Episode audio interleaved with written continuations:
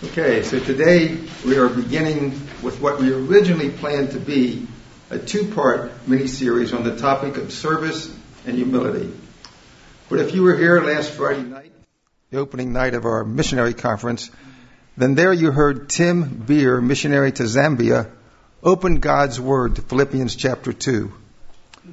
And there, Tim pointed out that Jesus made of himself no reputation, that a child of God has the mind of Christ, and that in his strength we're able to follow Christ's example of humility and service. So, as he ended his message, it was obvious that our two part series on humility and service had just become a three part series, with Tim, unbeknown to him, providing the introduction last week. And today, we're going to continue with the same topic, service and humility, in the book of John. And next week, Phil will conclude our mini series uh, by returning to Philippians chapter 2. In John, we have a book that shares more of Jesus' teaching than either Matthew, Mark, or Luke. And we're in a chapter of the book, chapter 13, where the pace of John's writing it slows down rather dramatically. While the first 12 chapters of the book cover a three year period of time, the next six chapters, beginning with our chapter, chapter 13, cover less than one 24 hour period. Just prior to chapter 13, Jesus had entered Jerusalem on Sunday. Monday, he had cleansed the temple.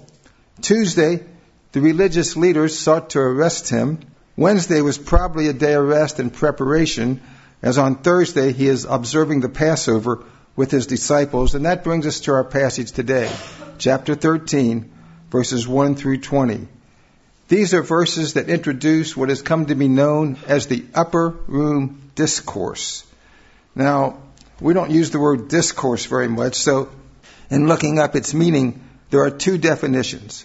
First, a discourse is that which is spoken or written authoritatively about a subject. And this fits our passage quite well in John 13, 1 through 20, because there Jesus speaks as the ultimate authority about the subject of humility and service. The second definition states that a discourse is an explanation of how the world is to be viewed. And a discourse by Jesus is exactly how the world is to be viewed. So now, as we prepare to read verses 1 through 20, let's first consider how a Scottish Baptist minister by the name of Alexander Maclaren, how he described the upper room discourse.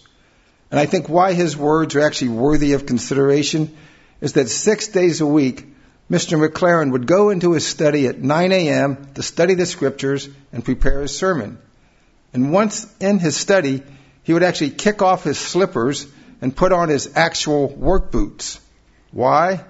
Just to remind him of the hard work that he was about to do. His work ethic, coupled with his deep devotion to Christ and his word, brought Maclaren the reputation among his peers as being the prince of expositors, which is just a fancy way of saying he was a really, really good Bible teacher. And he said this about the upper room discourse. Nowhere else do the lights of our Lord's superhuman dignity and his human tenderness shine with such brightness. Nowhere else is his speech at once so simple and yet so deep. Nowhere else have we the heart of God so unveiled to us. On no other pages have so many eyes, misting with tears, cried, and then had those same tears dried with these words of Jesus. The words which Christ spoke in that upper chamber best reveal his character. And when these verses are examined with proper reverential excitement, they will accomplish great good in our lives. Our reverent examination of these words begins in John 13, verse 1, and will end in verse 20. So at this time, I'm going to ask Ryan, Mickey, and Phil to come and share the reading of that scripture. Ryan will be reading the words of John. Mickey will be reading the words of Peter. And Phil will be reading the words of Jesus. Now, before the feast of the Passover, when Jesus knew that his hour had come to depart out of the world to the Father, having loved his own who were in the world, he loved them to the end. During supper, when the devil had already put into the heart of Judas Iscariot, Simon's son, to betray him, Jesus, knowing that the Father had given all things into his hand, and that he had come from God and was going back to God, rose from supper. He lay aside his outer garments and taking a towel, tied it around his waist. Then he poured water into a basin and began to wash the disciples' feet and to wipe them with a towel that was wrapped around him. He came to Simon Peter, who said to him, Lord, do, do you wash my feet? Jesus answered him, What I'm doing, you do not understand now, but afterward you will understand. Peter said to him, You shall never wash my feet. Then Jesus answered him, If I do not wash you, you have no part with me. Simon Peter said to him, Lord, not my feet only, but also my hands and my head. And Jesus said to him, The one who is bathed does not need to wash except for his feet, but is completely clean. And you are clean, but not every one of you. For he knew who was to betray him. That was why he said, Not all of you are clean. When he had washed their feet and put on his outer garments and resumed his place, he said to them, Do you understand what I have done to you? You call me teacher and Lord, and you are right, for so I am. If I, then, your Lord and teacher, have washed your feet, you also ought to wash one another's feet. For I have given you an example that you also should do just as I have done to you. Truly, truly, I say to you, a servant is not greater than his master, nor a messenger greater than the one who sent him. If you know these things, blessed are you if you do them. I'm not speaking to all of you. I know whom I have chosen. But the scriptures will be fulfilled. He who ate my bread has lifted his heel against me. I am telling you this now before it takes place, that when it does take place, you may believe that I am he.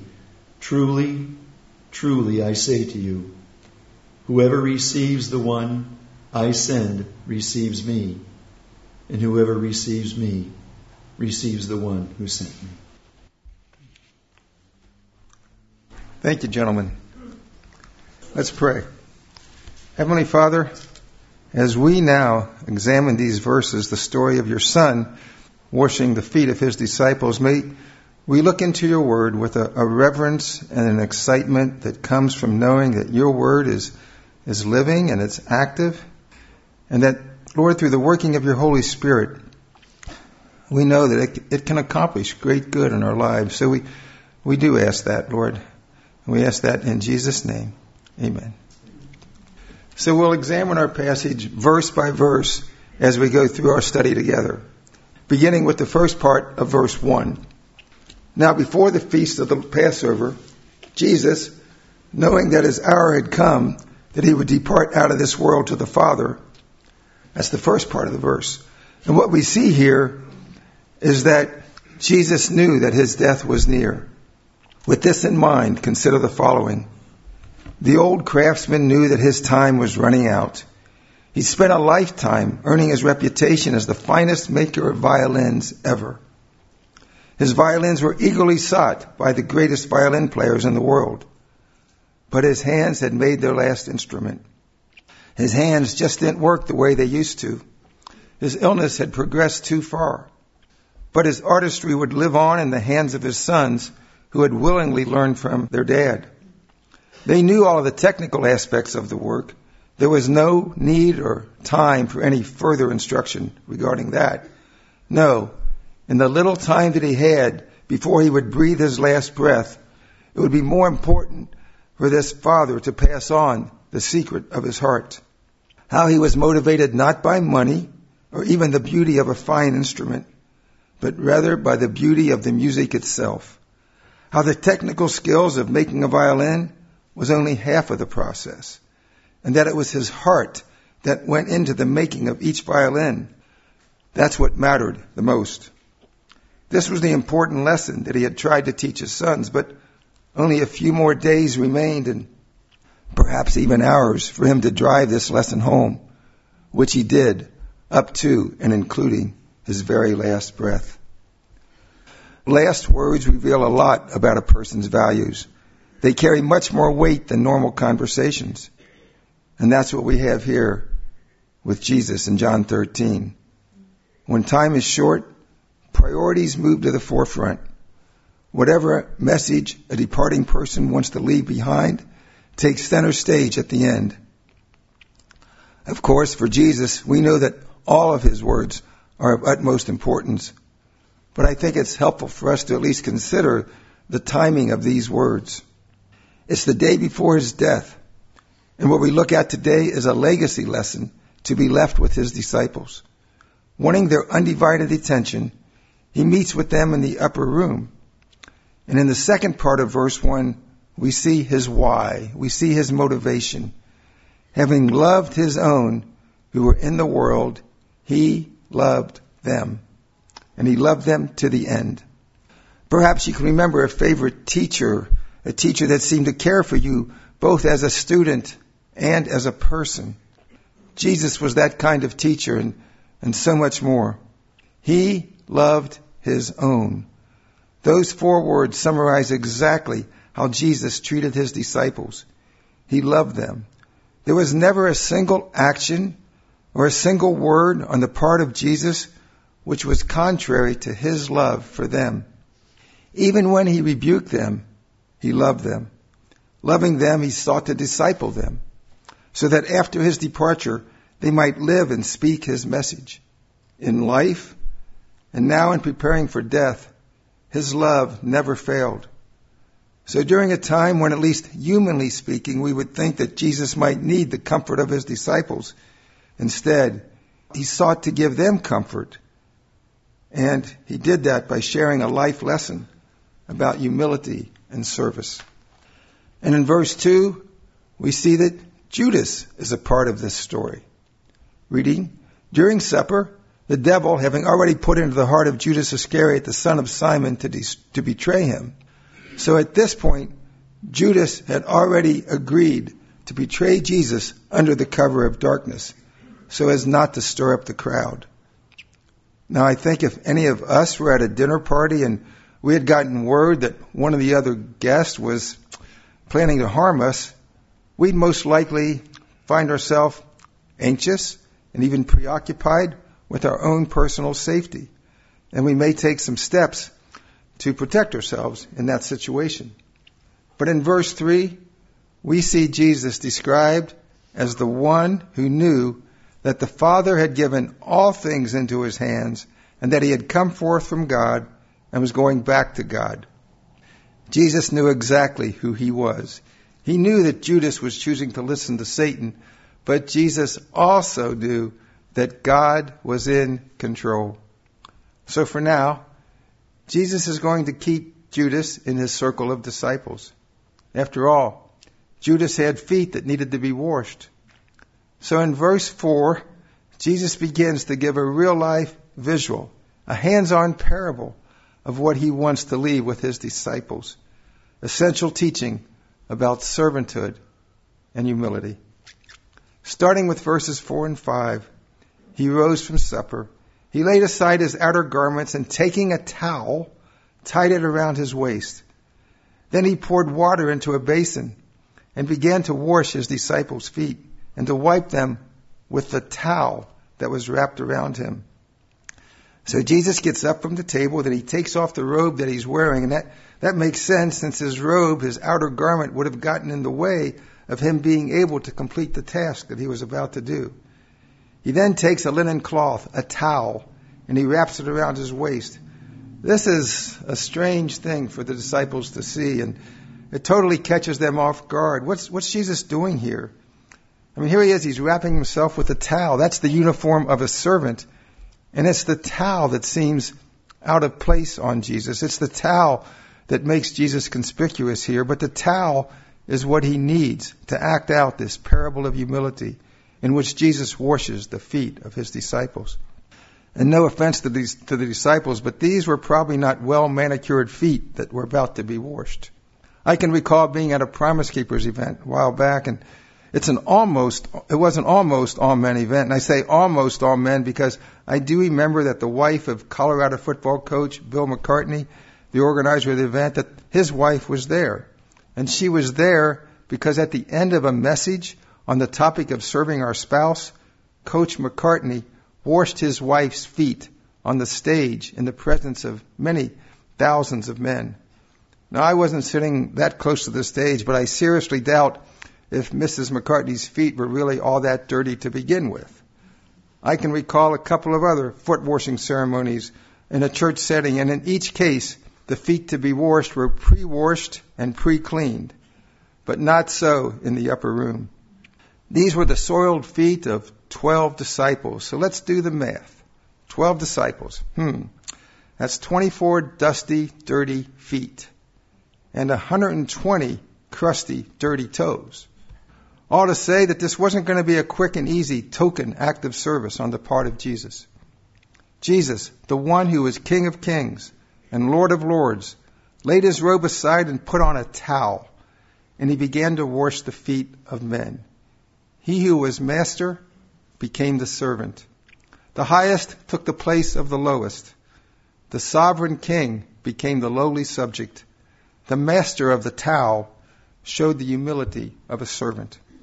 Here, Jesus was demonstrating the path to service, showing that the way to love was found in humility, all expressed in the use of a towel.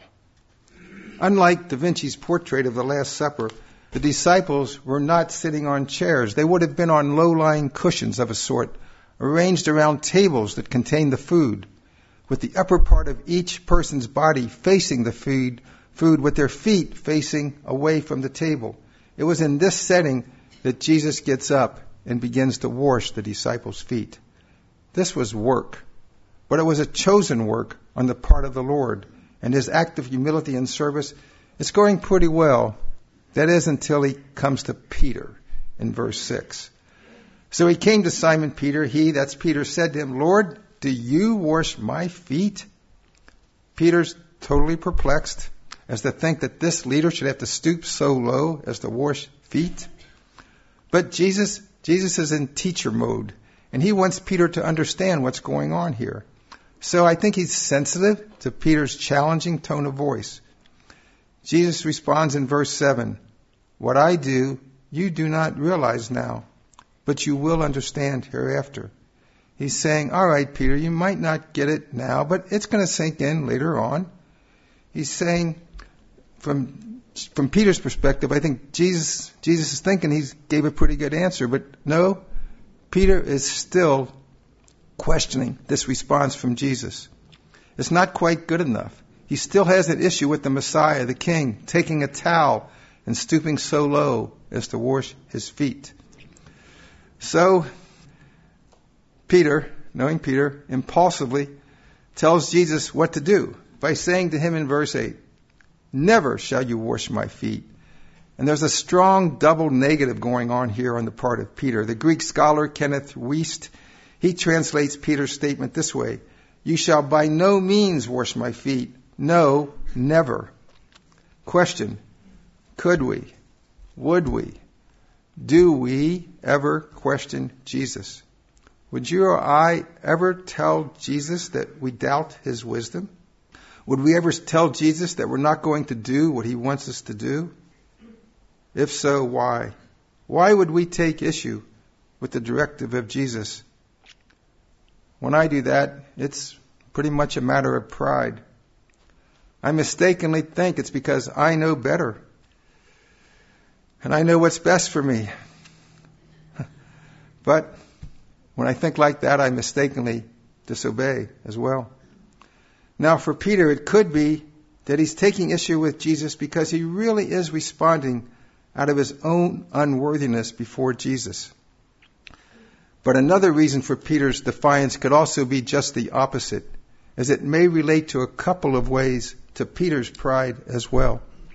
He could be offended by Jesus' actions because he knows that if he were in the same place, if he were the master instructor, the teacher, the leader in charge, he would never consider stooping so low as to wash someone else's feet.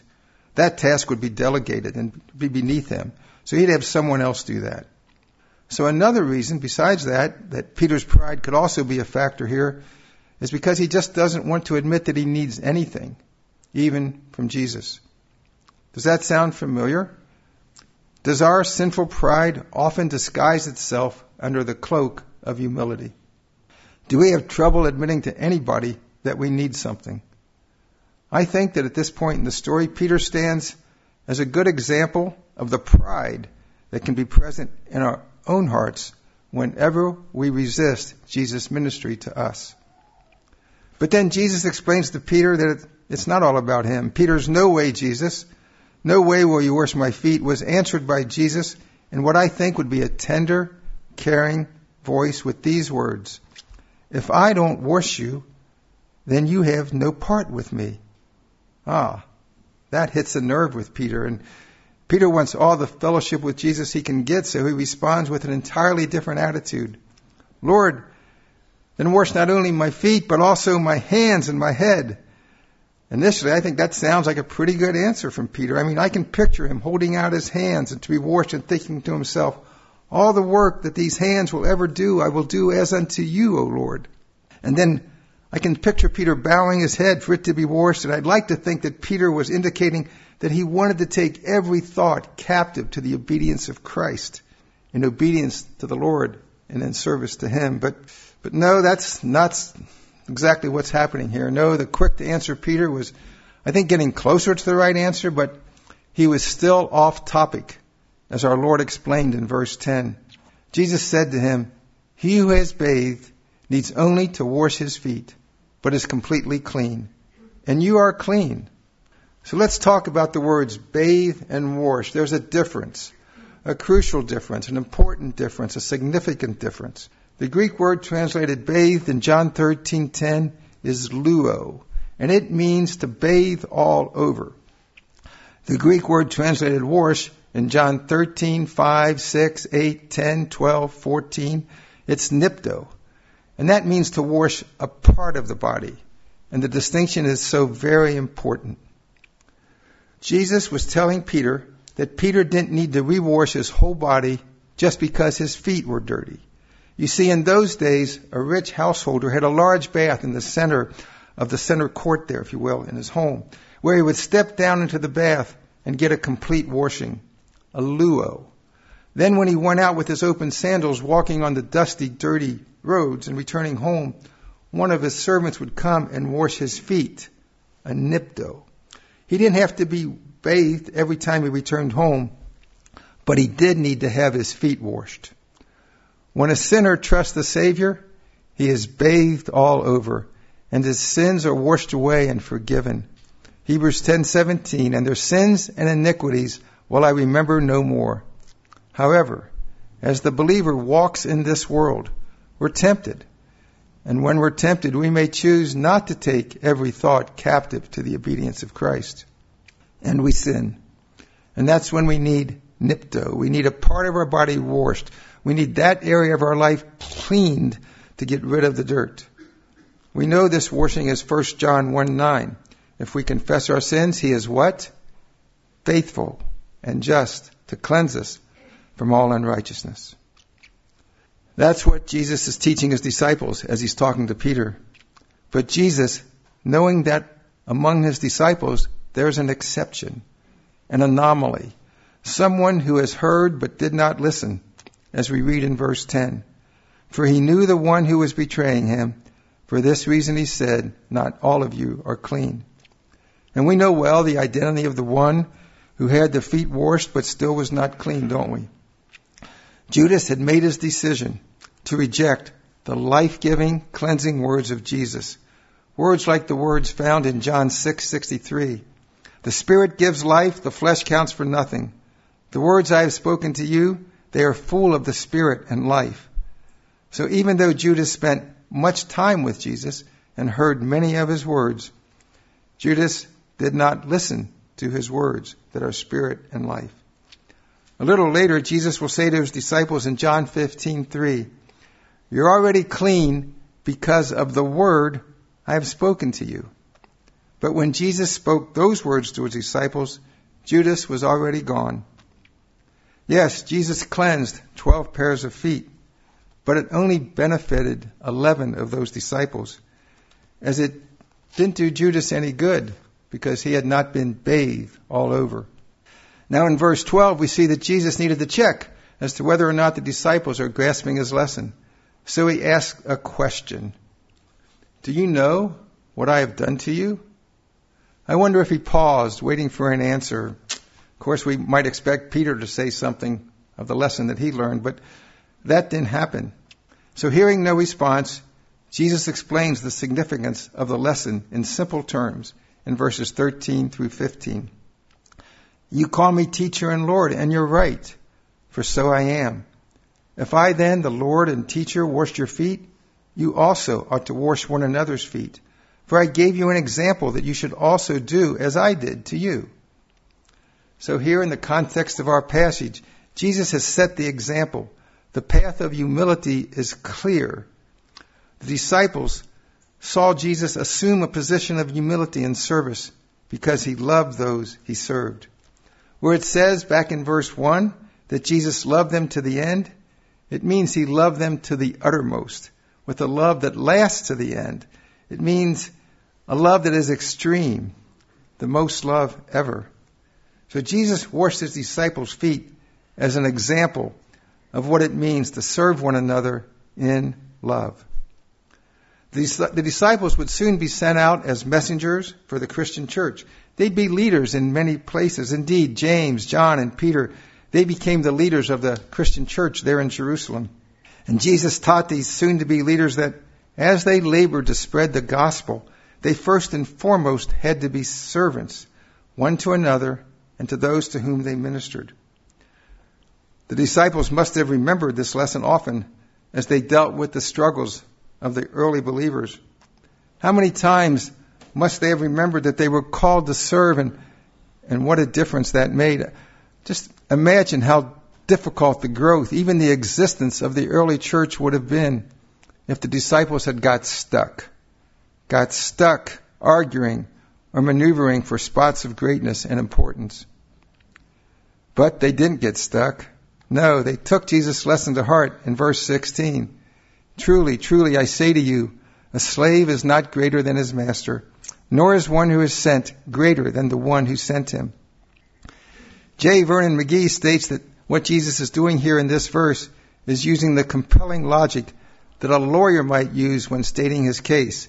If it's true, if it's true for the greater, Jesus, then how much more true is it for you, the lesser? Mr. McGee then goes on to tell this story. In 1970, I was among 12,300 delegates to the InterVarsity's Urbana Convention, where we heard John Stott give a masterful application of the truth of this passage. He told a story about Samuel Logan Brengle. In 1878, when William Booth's Salvation Army had just been so named, men from all over the world began to enlist. One man, Pastor Brengle, crossed the Atlantic from America to England to visit, and to enlist, actually, more than visit, to enlist. He was a Methodist pastor at the time, but he left the pastorate to be part of this movement. As he was beginning his work, William Booth observed that Mr. Brengle was accepting his duties and responsibilities reluctantly and grudgingly. So noticing this attitude, Booth said to Brengle, You've been your own boss way too long. So he set him to work cleaning the boots of the other trainees. Brengle sarcastically said to himself, Have I crossed the Atlantic only to clean boots? Immediately, what he says almost as in a vision, he saw Jesus bending over the feet of rough, dirty men washing their feet. And his heart immediately changed. Lord, he whispered, You washed your disciples' dirty feet. Surely I can clean the boots of these men, your servants. The servant of Jesus serves others just as Jesus did, in humility, not reluctantly, not grudgingly. The servant of Jesus ministers to the human and the spiritual needs of others. The servant of Jesus does nothing from selfishness or empty conceit, but with humility of mind regards others as more important than himself. Philippians chapter 2. The servant of Jesus ministers to the spiritual needs of others by leading them to Christ for their initial washing by the blood of Jesus. The servant of Jesus lets them know to whom they need to go for continual cleansing of the dirt that they will pick up along a long worldly road. Knowing that Jesus washed even Judas's feet, there's no exception for those who need to be ministered to in humility, including that person for whose feet we think are just way too smelly for us to even get close to, much less wash. Regarding Jesus, I think that it would be easy to wash his feet with reverence and respect and gratitude for who he is, our Savior and Lord. But to wash each other's feet, well, I think that's where the difficulty lies. But to refuse to serve others, to refuse to humble herself is to place herself above Jesus. And as we've read, a slave is not greater than his master. Jesus, the master of the towel, wanted his disciples and wants us to be people of the towel, ready and willing to wash one another's feet. Verse 17 gave the disciples, and it gives us a foundation and a reason for a life of humility and service. If you know these things, you're blessed if you do them. At this point in the upper room discourse, Jesus didn't stop and give his disciples a multiple choice test to see how they're doing to complete and turn in before they leave. No. He just said, look, you've heard what I said. Now remember to do it. And if you do, you will be blessed. The word blessed in this verse is Makarios, and it means receiving God's favor. And that is what occurs as we walk in humility and in holiness. The sequence is important. Humbleness, holiness, then blessedness. Aristotle didn't get it right. He defined happiness as good fortune joined to virtue. But I like the virtue part, but good fortune, that's just luck. And that might do for some, but it'll never do for a Christian. Blessedness is so much better than happiness, as real joy is the byproduct of a holy life that's humbly lived in the will of God. Real joy comes when we serve others in the name of Christ, when we're a people of the towel. For Jesus, removing his robe and wrapping himself with a towel to be used to wash the feet of his disciples, was a perfect visual lesson of humility and service. But of course, this wasn't the first time that Jesus taught on this subject. No. There was that child in Matthew 18 when the disciples came to Jesus and asked, Who then is the greatest in the kingdom of heaven? He called a little child to him and placed the child among them. And he said, Truly I tell you, unless you change and become like little children, you will never enter the kingdom of heaven. Therefore, whoever takes the lowly position of this child is the greatest in the kingdom of heaven. And then there was the time in Matthew 20 when the mother of the sons of Zebedee looked lobbied, I guess, the, yeah, lobbied for Jesus to choose James and John to sit on his left and his right in his kingdom.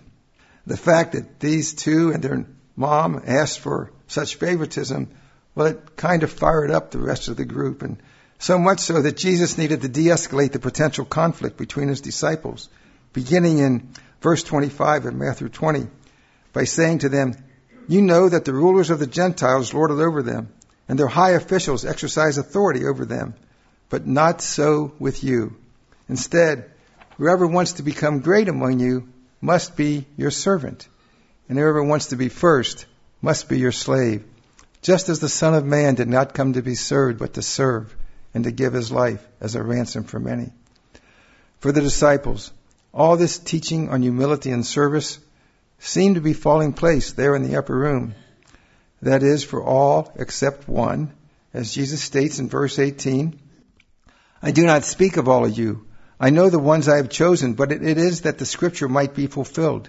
He who eats my bread has lifted up his heel against me.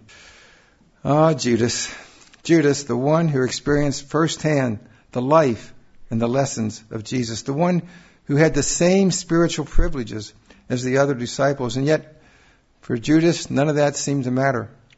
In spite of all that our Lord said about money and all of his warning about greed and envy, Judas continued to steal from the treasury. In spite of all of our Lord's warning about unbelief, Judas persisted in his rejection. Judas had heard Jesus say, Truly I tell you, unless you change and become like little children, you'll never enter the kingdom of heaven. Judas had heard Jesus say, Whoever wants to be great among you must be your servant, and whoever wants to be first must be your slave. Just as the Son of Man did not come to be served, but to serve and to give his life a ransom for many.